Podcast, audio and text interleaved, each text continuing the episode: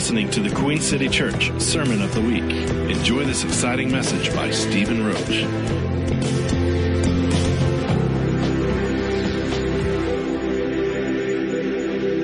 I always love coming back to Queen City because I have so much history in Charlotte, and so many of you guys are friends of mine that I've known for years. And so uh, this is just like homecoming to, to family time, right? So thanks so much for having me. Um, for you guys that don't know me, I live up in Greensboro, about an hour and a half from here, and um, my appropriate job description is a troublemaker and a fire starter. Um, that's my profession. But uh, this morning, I'm excited about what I have to share, and uh, so can I just pray for a minute? And uh, yeah, Lord, we just thank you for this gathering in this community, and I just uh, pray that the words that I speak today would be words of life. And I pray that you sift these words and whatever is gold, let it shine, and whatever is dirt, let it fall away. And uh, so we just ask you, where else shall we go? You're the one that has the words of life. In Jesus' name, amen. So I wanted to talk this morning about what I'm calling the gift of perspective. And any of you guys that know me, you know that if you cut me, I bleed a sermon on creativity. Um, creativity is my life message. It's what I live and breathe. It's something that I felt like the Father gave me years ago and said, this creativity will be your, your life message. And, um, and a lot of that for me is I don't think that creativity is ornamental. I think it's a fundamental part of what it means to be a human being. And that doesn't mean that we're all supposed to be artists by trade, but it does mean that we've all been created in the image of a creator. And the first five words of the Bible are in the beginning, God created. And uh, so, before we know of the law, before we hear the angels singing, Holy, Holy, Holy, Scripture introduces us to a creator who is enraptured in his creative process. And then, 26 verses into the Bible, we learn that humanity has been made in his image, right? So, that's not the sermon I'm speaking today, but I just wanted to give you a quick foundation of why uh, creativity is important to all of us. And I think it's an important part of how heaven comes to earth and how the gospel is communicated um, to our families and our cities. But the gift of perspective that I'm talking about today, perspective is uh, such an essential part of the creative process. And I think that the gift that the artist gives us is a perspective that we haven't considered. And for me, the artist is uh, someone who lives on the edge of society in a sense that is always peering over into the unknown with one foot off of the edge, just either flying or falling at any moment. You know? But the gift of perspective is this ability to take us to a place where we see what's coming, but we've not yet entered into it. And through the creative process, make a way for us to expand and to go forward into new territories. That makes sense? The artist is the one who reveals the supernatural hiding in the midst of the mundane. Um, it's the Moses who, you know, the, the miracle of the burning bush was not that there was a bush on fire in the middle of the desert. Moses saw bushes catch fire every day of his life, I'm sure. The miracle was that he had attuned the sensitivities of his heart to recognize the voice of God in the midst of the mundane, in the midst of something that he experienced every day. There was a sensitivity that when he walked past this bush, something caught his attention and he turned around, he turned aside. And I love the quote um, that says, you know, the every bush is on fire, but only those who turn aside and t- will take off their shoes. Everybody else just picks blackberries, you know, from the bush. And so um, I want to be one that turns aside and takes off my shoes and finds that that gift of a heavenly perspective in everything that happens. Whether it's good, whether it's bad, whether it's ugly, whether it's mundane Monday morning, or whether it's a highlight experience that we're having together. I think that uh, we can learn to live in such a way that our eyes are baptized, that we baptize our eyes to see from a heavenly perspective, right? And some, that's a gift. We can't always get there on our own. Um, Ephesians 2.10 is one of my favorite scriptures, and it says that we have been seated in the heavenly places alongside of Jesus, right? So if that's true, that's past tense. We have been seated there. So then the challenge for us is to align ourselves with that perspective. I want to share um, a scripture, a story in the Bible, and I love this one. This is in Mark 8, and I think Chris has the the scripture verses on this back there. But one thing that I think we can get caught up in, especially, and I'm not picking on the community of faith, um, but I have seen this within the church that a lot of times we get wigged out by other perspectives. We're not comfortable with people who perceive Jesus or perceive life different than our community or different than the way we worship or different than the way we understand scripture, right? That's kind of been a thing. And like, you know, so you've got like hundreds and hundreds of denominations that have these um, preferences of how we encounter God and how we interpret life, right? And those don't always, it, there's always friction sometimes, you know, it's like, well, I, I believe this way, but I don't believe that way. But what if they're all validated? What if, what if there's a perspective? I mean, if, I mean, those creatures in Revelation that had eyes all around their bodies, right? That means that they are seeing from all kinds of different perspectives. You know, you're seeing from here, you're seeing from here, you're seeing all these different perspectives. And so for me as an as an artist and as a creative thinker, I want to see from as many perspectives as I can. I, I, want to I want to explore why somebody thinks this way. Uh, at the breath and the clay, I intentionally invite speakers that I know that I fundamentally disagree with.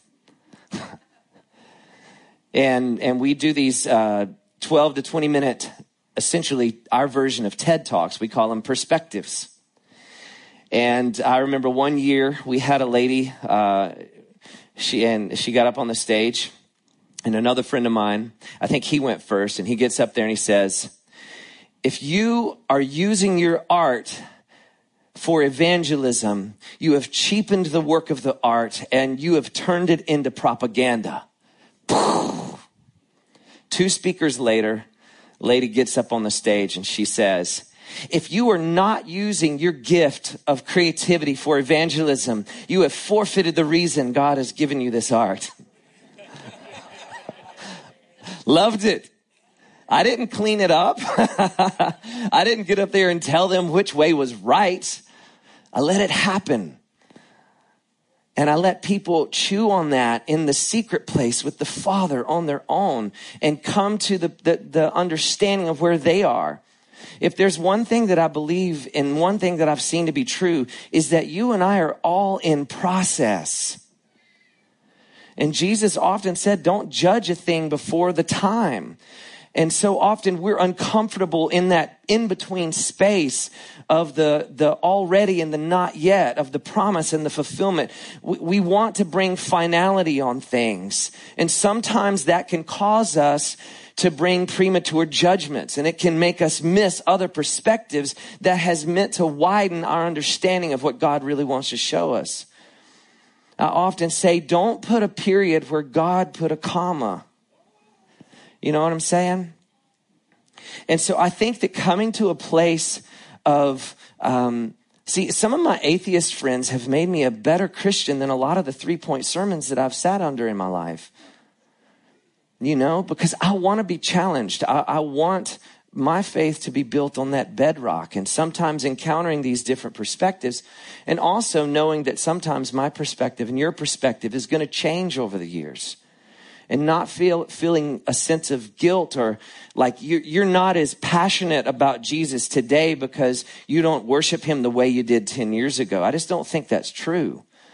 I mean, maybe it can be, sure, but I think that by and large, we're on a journey with him. It's a walk. It's a process.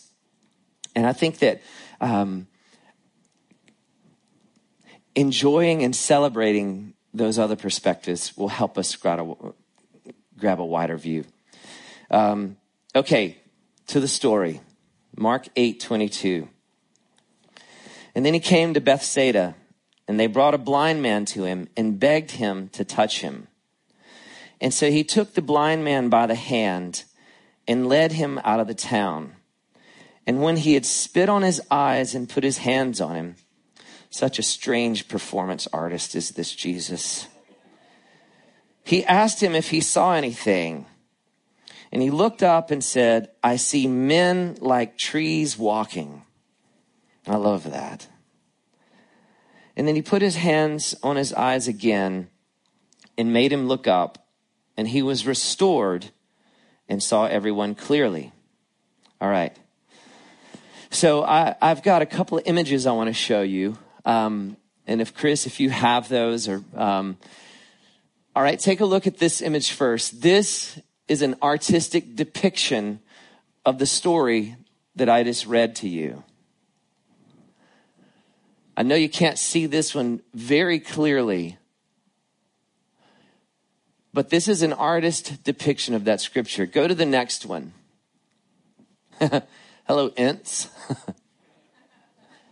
this is an artist depiction of the same story.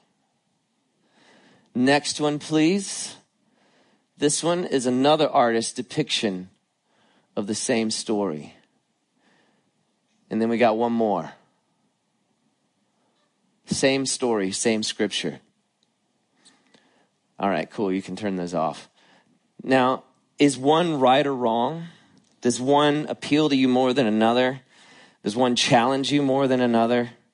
You know, we can all look at the same thing and get a billion different understandings from it when we're walking with Jesus. You know, He's the God of 10,000 tongues. That's why I love in Acts chapter 2, verse 6, it said that they all heard the gospel spoken in their own language. It's like he knows how to speak your language.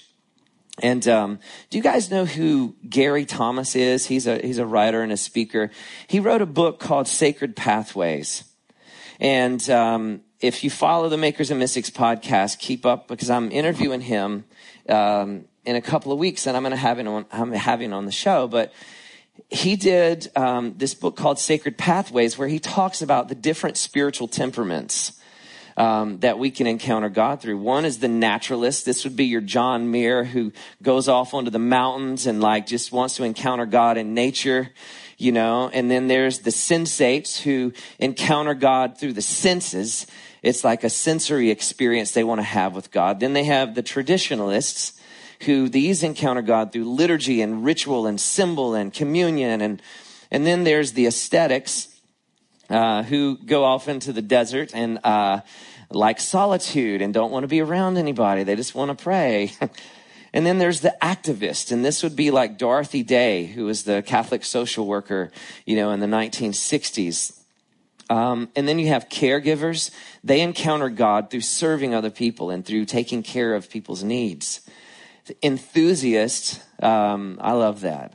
Uh, do you know that enthusiasm originally the, the root of that word enthusiasm means to be filled with the spirit of god. If you're enthusiastic and then there's contemplatives who encounter god through uh, adoration and devotion and reading the scriptures. And then the intellectuals who encounter god through uh, understanding and coming to understand god through study you know and uh, I just think it's so beautiful to see how many different ways we can encounter him. And, uh, you know, I, I used to think that if I didn't have the Holy Ghost tickle on the back of my neck and that the, my hair wasn't standing up and goosebumps had goosebumps, that it wasn't worship. You know what I mean? That was the background that I came from. I, I, my only understanding of encountering God was an emotional response. And I love emotional responses and I love encountering God on the emotional level.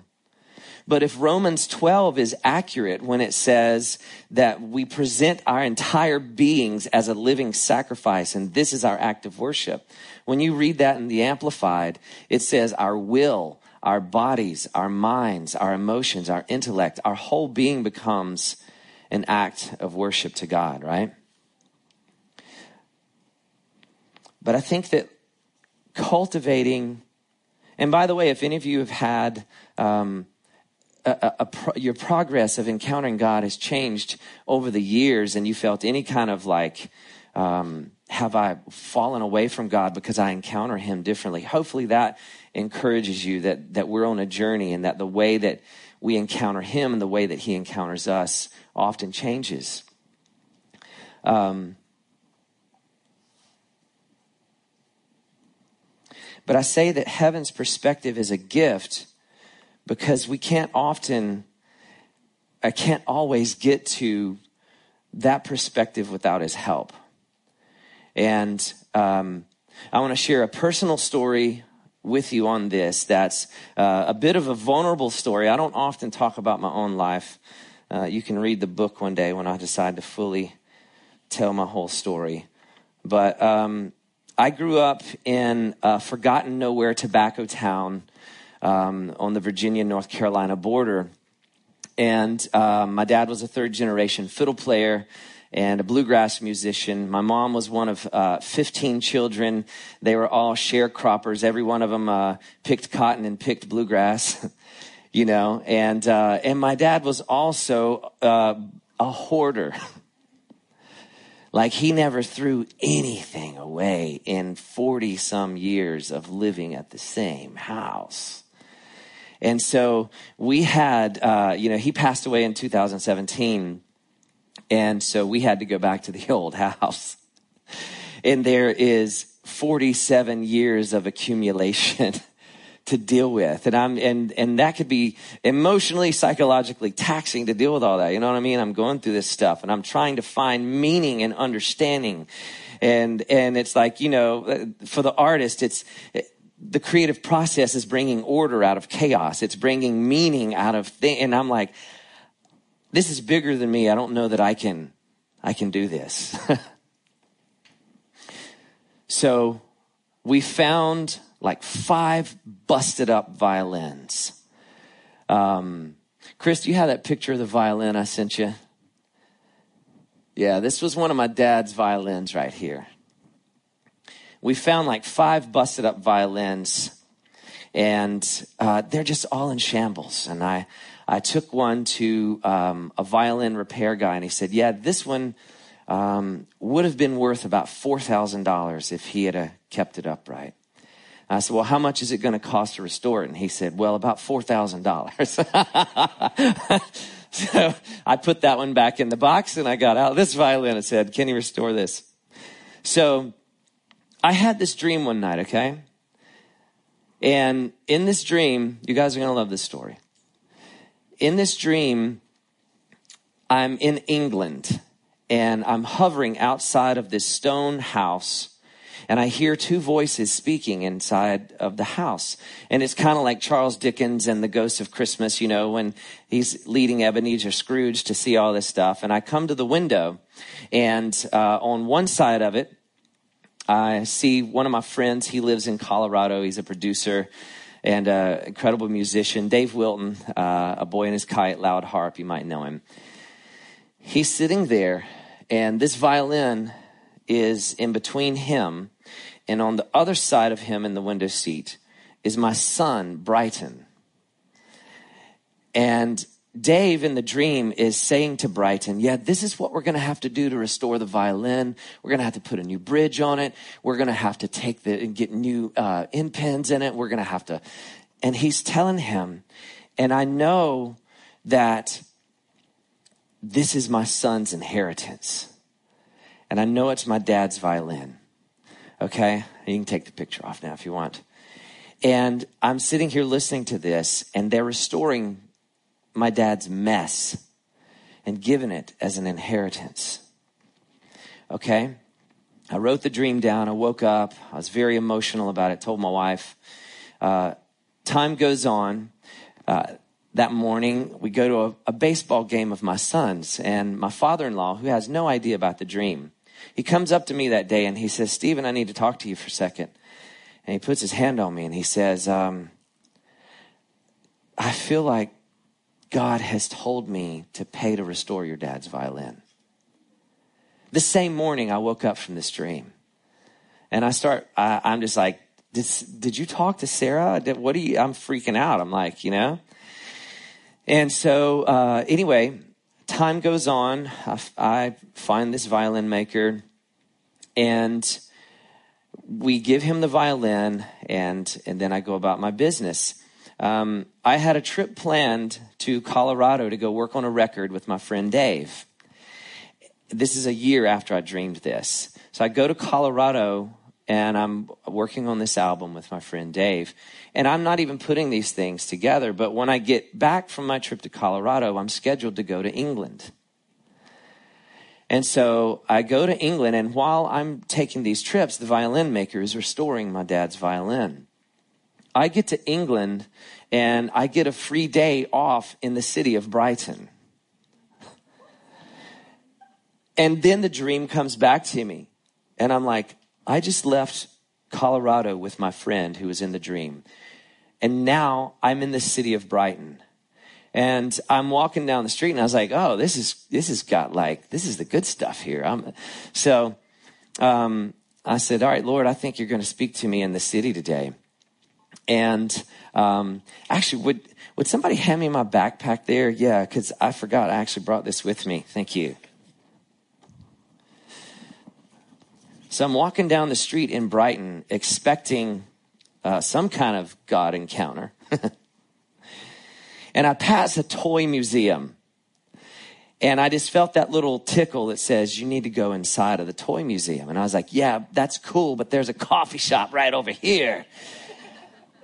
so, priorities, I went to the coffee shop. Um, I came outside holding a lovely pour over coffee with notes of, anyways. Um, and I'm standing on the street wondering where I'm going to go. And I look up and I see the toy museum there and it, it hits me again. You need to go into the toy museum. And so I walk up the street. And by the way, my daughter's name is Belle. My son's name is Brighton.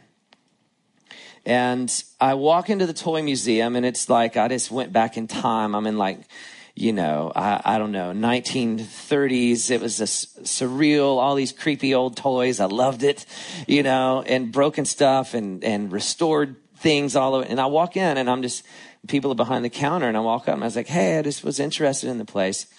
And I look on the wall in the back behind them and there's a little pamphlet that says, help us bring back the Brighton Belle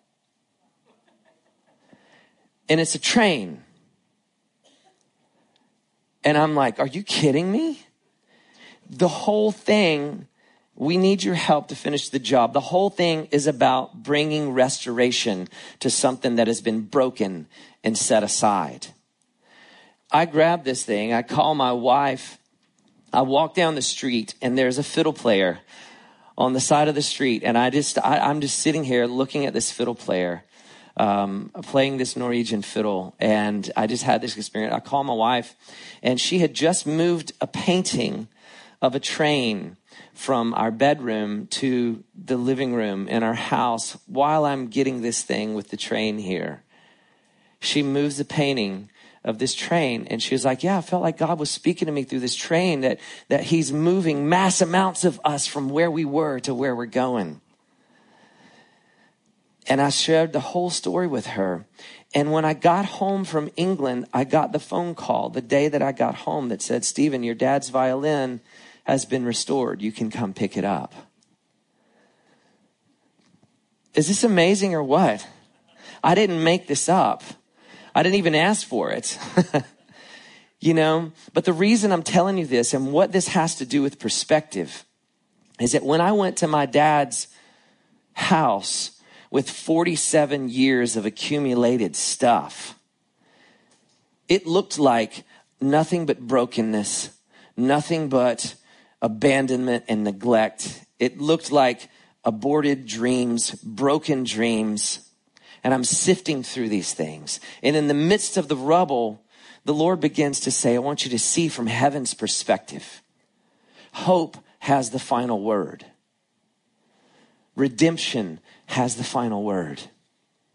And so this violin became an emblem, became a symbol of his, um, of his redemption. Now, um, I brought a couple of other pictures because I started thinking, um, and this is a, all, right now. All roads lead back to this this podcast that I've been investing in. Um, but I interviewed a man uh, named Lonnie Holley. And Lonnie Holley was an African American found object artist uh, who grew up in Birmingham, lived through the civil rights. I mean, intense story. And I end up connecting with this guy, uh, interview him. We developed a friendship. And um, he, his whole art is that he takes stuff that people throw away and he makes art out of it. And um, Chris, do you have those pictures of the cross? Yeah. This is some of his artwork. This is on display actually in Winston-Salem right now at SECCA Art Museum. Basically, that is an old fire hose wrapped around a fan with two pieces of wood that came off the side of a house. And he took these broken throwaway things and he made art. And I think it's really significant that he made a cross out of it. Do you have that next image? He made another cross. This one is uh, two pieces of burned, charred wood that he made a cross with an electricity box and then a doorknob on the cross that came from some other place. Isn't that pretty phenomenal? Just what the art form itself speaks. Like, if you saw those things laying down, you could have one perspective and you could say, this is trash that needs to be thrown away, or this is art waiting to happen. And I believe that our invitation is for us to begin to see from that heavenly perspective that we can make art out of the broken things, out of the, out of the unrealized dreams, out of the broken pathways that the word of hope for Queen City that I would, that I want to give is that all of, all of those difficult places, all of the things that, that don't make sense, all of the chaos, all of the amassed stuff of the years of our lives, he wants to begin to bring restoration to those places. He wants to make art out of the things that don't look like art. And this was a real fun part of the story. I was up at my dad's house, still cleaning, still cleaning. And um, I felt again that little whisper that just said, Why don't you reach out to Lonnie and see if they want any of your dad's stuff? And, uh, and so I did. And they live in Atlanta. But he just said, You know what? we're in Chapel Hill this week. I was like, are you, so they were at the Museum of Art uh, doing an installation there and they drove to my dad's house and took a truckload of stuff. Old busted up radios, old like sewing machines, old like you name it, stuff that we were just going to put in a landfill somewhere. And you would have thought I gave him like a block of gold. and he said, I'm going to commission a work out of your dad's, uh, uh, your dad's stuff. And he's making art out of this. Um, one other quick story. I'm on time. One other quick story that, that I've been following a lot lately is the story of uh, what happened to Notre Dame recently. And for me, that was heartbreaking.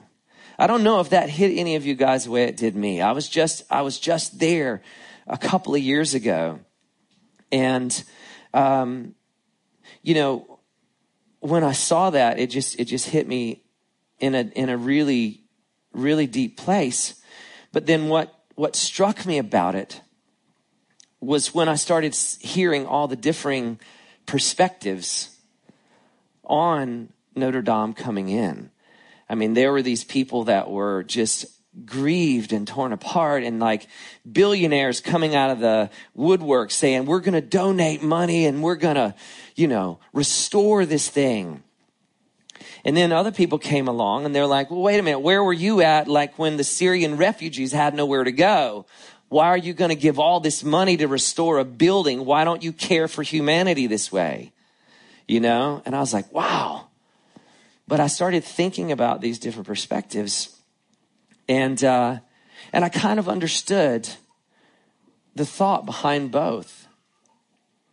But see, there's a there's an innate longing for restoration and for justice and for th- wrong things made right in our heart, and um, it made me think of a story in the Bible in John 12 where a certain woman wanted to pour out a year's worth of wages in this beautiful act on Jesus. And the people standing around said, There, you're wasting this money. It could have been used to feed the poor.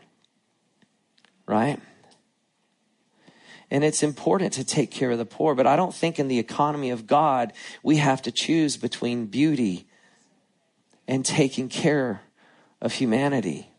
We don't have to choose between those things. In God's economy, there is a lavish amount of room for both. And, you know, often when we have tragedies and things that happen in the world, sometimes the first thing that I think is like, well, where, what is the role of beauty and art in the midst of tragedy? What is the role of beauty and art? It seems so frivolous on the surface until you start understanding that we ha- the human heart has a need for beauty the same way that we have a need for food. And that's why in genesis 2 9 in the garden it said that the trees were made for beauty and for food. The same tree that gave physical nourishment also gave spiritual nourishment and that we have a need for beauty. Dorothy Day, I mentioned her earlier. She worked with the poor. You know what she did? She put artwork all over the walls of the places where she brought them in because she said, I don't want to just feed their bodies. I want to feed their spirit as well. That's the perspective. There's, I, I reminded of the, the cellist, uh, several years ago when the bombing took place in Iraq. You know, you can go and see it. He went and set up his cello right in the midst of the rubble and started playing classical music in a war zone. That is what we get to do, um, as followers of Jesus is that we get to set up right in the midst of where everybody's perspective is this is destruction, this is chaos, this is trash to be thrown away. And in the middle of that, we set up and become the architects of hope. We, that's the creativity of God working through each of us, right? One last thing and I'll close. Um, I've, Robin mentioned it earlier, but I wrote this uh, book called Five Creativity Killers and How to Avoid Them. And I could also see, uh, say that these are, these are the things that will kill divine perspective, that will kill the perspective of God. And I go through, the first one is fear.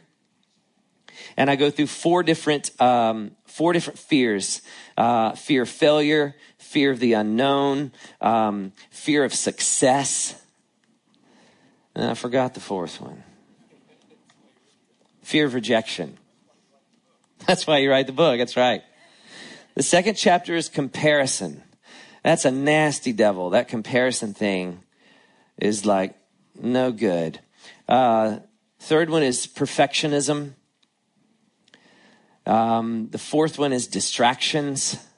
And then the fifth one, my wife made me rewrite about 10 times before she would allow me to publish it. But the fifth creativity killer is religion. And um, I tell the story in that chapter um, about the Italian painter uh, Paolo Veronese. That's the southern way of pronouncing that name. Veronese. There you go. Yeah. He was brought before the Inquisition with a charge of blasphemy. You know why? Because he was commissioned by the Catholic Church to paint the Last Supper, to paint a mural of the Last Supper for one of the churches there. And so he goes off. I love this story. What a rebel. I love this guy. He goes off and he decides to paint the Last Supper. I wish I'd have given you that picture to show, but I didn't, I didn't have that one. He paints the Last Supper taking place in the Roman Parthenon um, with men uh, in flamboyant costumes drinking goblets of wine with midgets doing circus things. There's a dog sitting right in front of the lord's table. And all of this crazy stuff and then right in the middle of it is jesus and the disciples around the table. And the the catholic uh, inquisition saw this and they were like you blasphemer! You have just you know what have you done to the table of the Lord? And they brought him before the Inquisition and they were going to burn this guy at the stake. And they tried to say, you need to replace the dog with Mary Magdalene. There was no dog at the Last Supper, you know? And the artist refused to replace the dog with Mary Magdalene. And, and he, and so it became this tension between artistic license and preservation of sound doctrine, right? But here's what I want to submit to you guys. Because when I say that, you probably say, wow, that does sound kind of blasphemous, or that does sound a little edgy, or that's kind of weird, right? But think about it from this perspective. Is that not exactly what Jesus has done for us? Is that in the midst of the insanity, in the midst of drunken people stumbling to and fro, in the midst of governmental structures, in the midst of all of the chaos that is humanity, there's the table of the Lord set up and offering it to every single person. Perspective. Getting heaven's perspective, not judging a thing before its time. So, amen. Thank you guys so much for listening. Um, I have one thing I want to tell you about before I leave, and that is you can find these little cards out on the table too. And um, we have, and I say we, it's the breath and the clay. Um, we have an artist retreat coming up June 21st through the 23rd for visual artists of any discipline. If you're interested in coming and spending a weekend eating farm to table meals and hanging out with other artists, we're going to be in Moravian Falls and we still have a couple of spots left if you want to do that. And then in the fall, we're doing a writer's retreat. Uh, this will be our second writer's retreat. Some of you guys here, I think, came to the last one. Um, and then also, I just want to encourage you if if you don't listen to the Makers and Mystics podcast, please subscribe to it. You can listen on Spotify, iTunes, or any place where you can hear um, podcasts. The whole thing is about the relationship between art and faith and why creativity uh, matters and why creativity um, is one of the way forward one of the ways to go forward for us as a community of faith. So thank you guys so much. And uh, thank you, Robin, for letting me come and, and share. I hope that was encouraging. You've been listening to the Queen City Church Sermon of the Week. For more information on this message and other resources, visit queencity.church.